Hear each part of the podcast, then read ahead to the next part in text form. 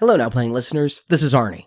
I want to start by just thanking you for listening to Now Playing. And this year, we decided to try something new for our crowdfunding through Podbean, where you're able to support our show and we're able to provide bonus podcasts. We've recently hit a milestone where we're going to be doing one of these every single month for patrons. That's 12 bonus shows a year only patrons can get. And the most recent one of these came out today. It's a review of Get Out, the surprise hit horror film from earlier this year. I'd like to just play the beginning of it for you right now. Look, what I'm about to tell you gonna sound crazy. You ready? Sorry. Try me. I believe they've been abducting black people, brainwashing them, and making them slaves, or sex slaves, not just regular slaves, but sex slaves and shit. See, I don't know if it's the hypnosis that's making them slaves or whatnot. But all I know is they already got two brothers we know, and it could be a whole bunch of brothers they got already.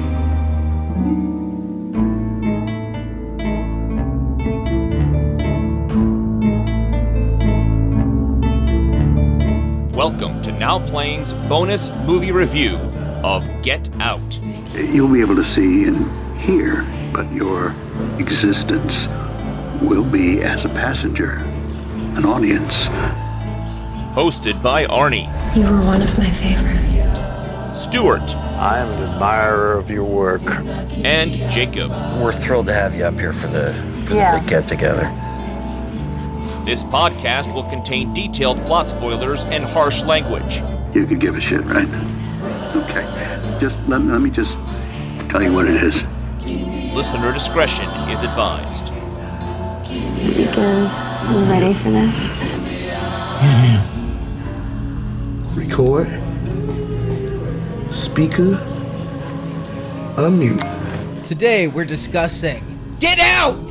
Starring Daniel Kaluuya, Allison Williams, Bradley Whitford, Caleb Landry Jones, Stephen Root, Lakeith Stanfield, and Catherine Keener, directed by Jordan Peele. This is the now playing co-host who, if I could, I would have voted for Obama for a third term. Arnie, I mean, did you see those options? and this is Stuart. This is Jacob with NP motherfucking P. I podcast shit. That's what I do.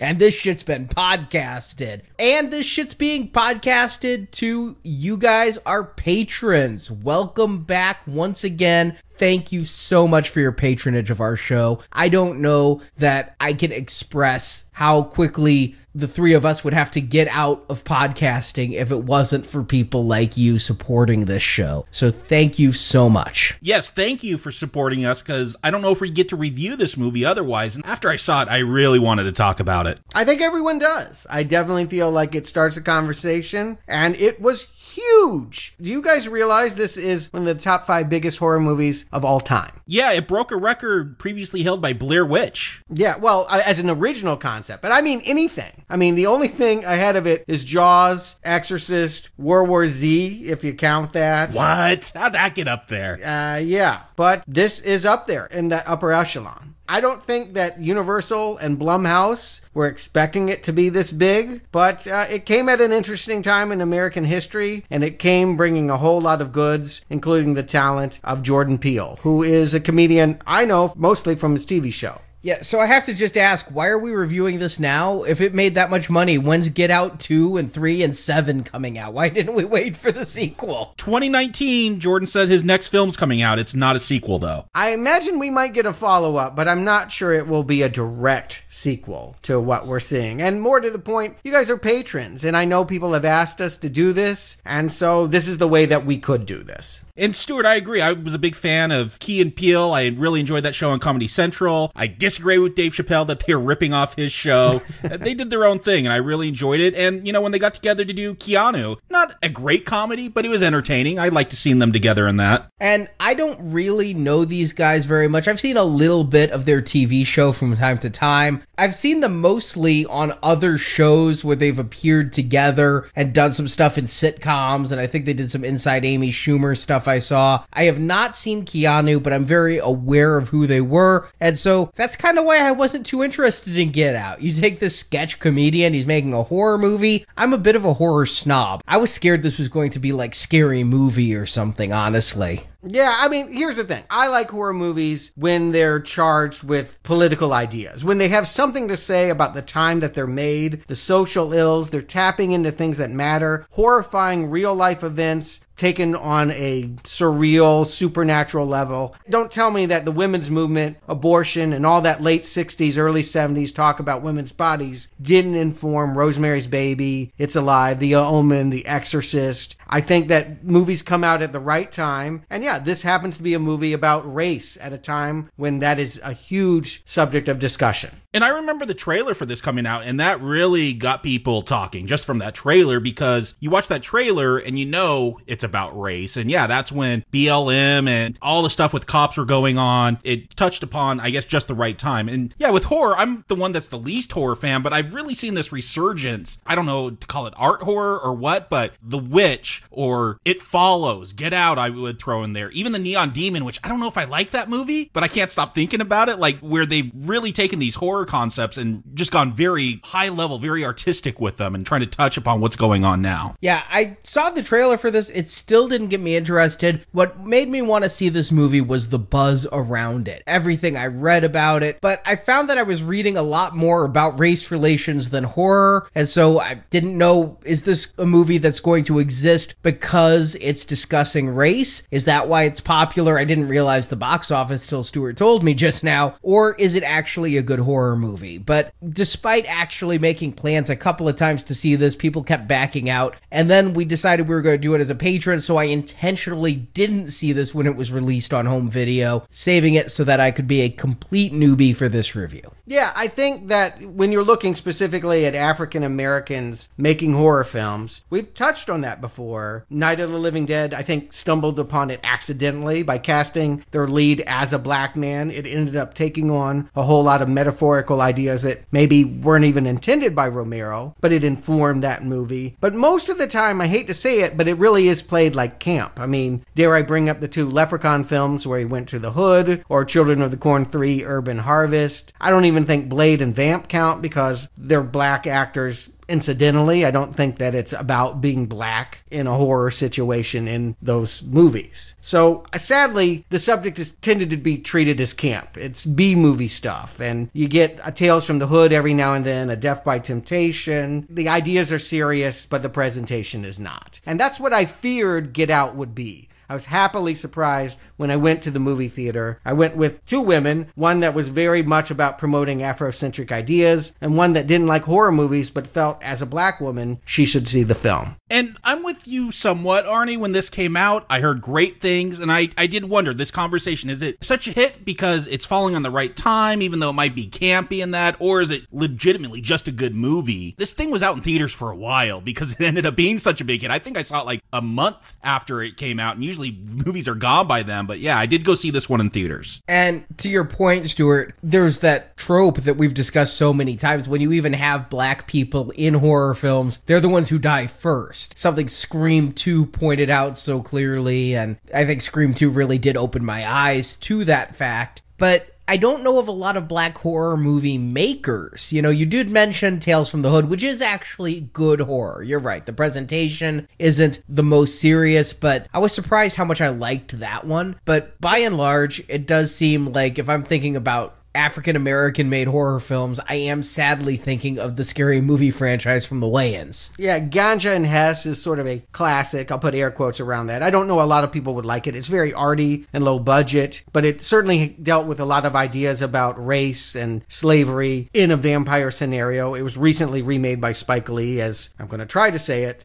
Da Sweet Blood of Jesus. Not a very good adaptation, but had a few memorable scenes. By and large, though, I feel like African Americans, if they end up directing horror, it's a studio project. They're doing it because this is a way to further their career. It's not necessarily a way of talking about what they're most passionate about. And so that's why this is so interesting. Jordan Peele, every now and then, would slip into the, his show little segues that were weird and horrific. I remember one episode having a whole lot to do with The Shining, and it wasn't laugh out loud funny. It was kind of creepy creepy. His favorite horror movie. That's why we'll get a Shining reference in this one. Yeah, I, I feel like Kubrick looms large here, but he's a student of it. I can tell, watching this movie without a doubt, this man has paid attention to Kubrick, he's paid attention to Roman Polanski, and listened to the commentary on the Blu ray. It's a litany of him celebrating what has been done in the past. He loves this genre, and he wanted to use this genre to talk about race in America today. Well, take that back. He wrote this in the Obama era. He wrote this for what he calls a different era in race relations, and I definitely feel like it takes on certain concerns that may or may not be relevant now that we're living in the Trump era. Or I would say anything is more relevant living in the Trump era. The one thing I will say going into this, just to kind of level set, I like horror films, but primarily more slashery type horror films. You mentioned Rosemary's Baby. I don't like Rosemary's Baby by and large. I find it to be inordinately dull and a film that does not work outside of its time period. And the more I see horror films of that ilk,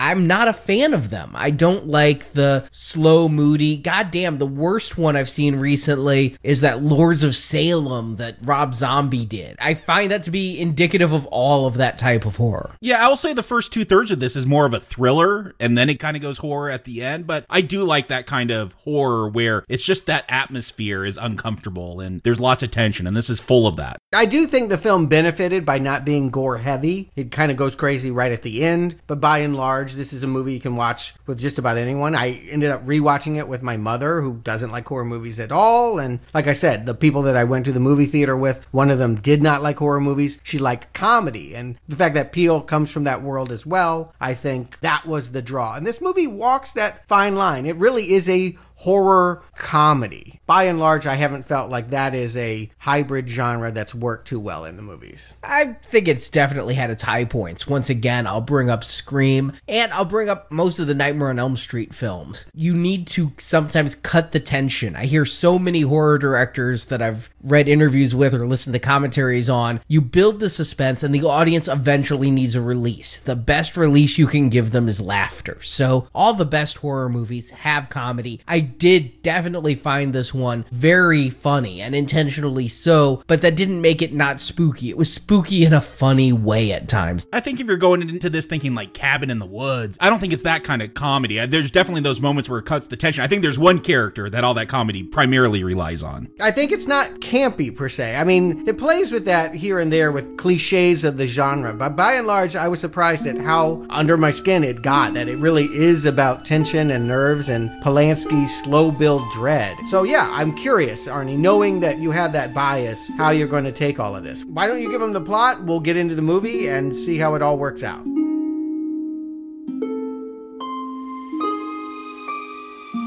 If you'd like to hear this entire review, plus the other seven patron only reviews released thus far The Warriors, Hook, Coherence, Monster Trucks, Galaxy Quest, Atomic Blonde, The Legend of Hell House, and next month, our ninth show, Lego Batman.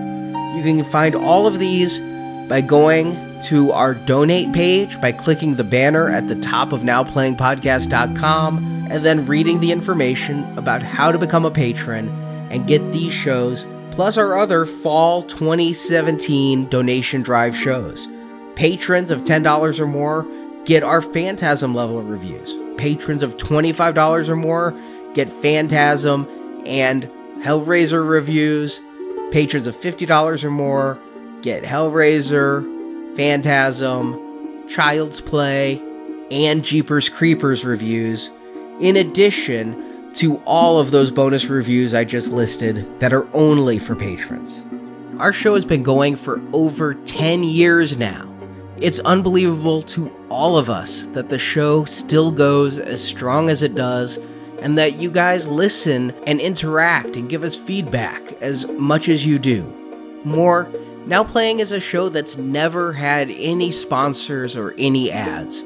We started off just as a private production, very small time without very many listeners. And in 2010, as expenses started to increase, we decided to try to crowdfund and did our first donation drive. And we told you then that it was donations from listeners like yourself that allowed us to stay on the air and to keep podcasting. And that is completely the truth. And it's as true today as it was in 2010. Thanks to donors, we've been able to increase our output exponentially and get more graphic artists and better website design and some editors on board to help us out. And because of that, we went from releasing on average 15 shows a year to now releasing about 80 shows per year. And the length of the shows has increased dramatically. So I hope you check out our Patreon page or our fall donation drive. But no matter what, thank you for listening. We'll be back on Totally Free Tuesday with our review of Death Wish 3. We'll talk to you then.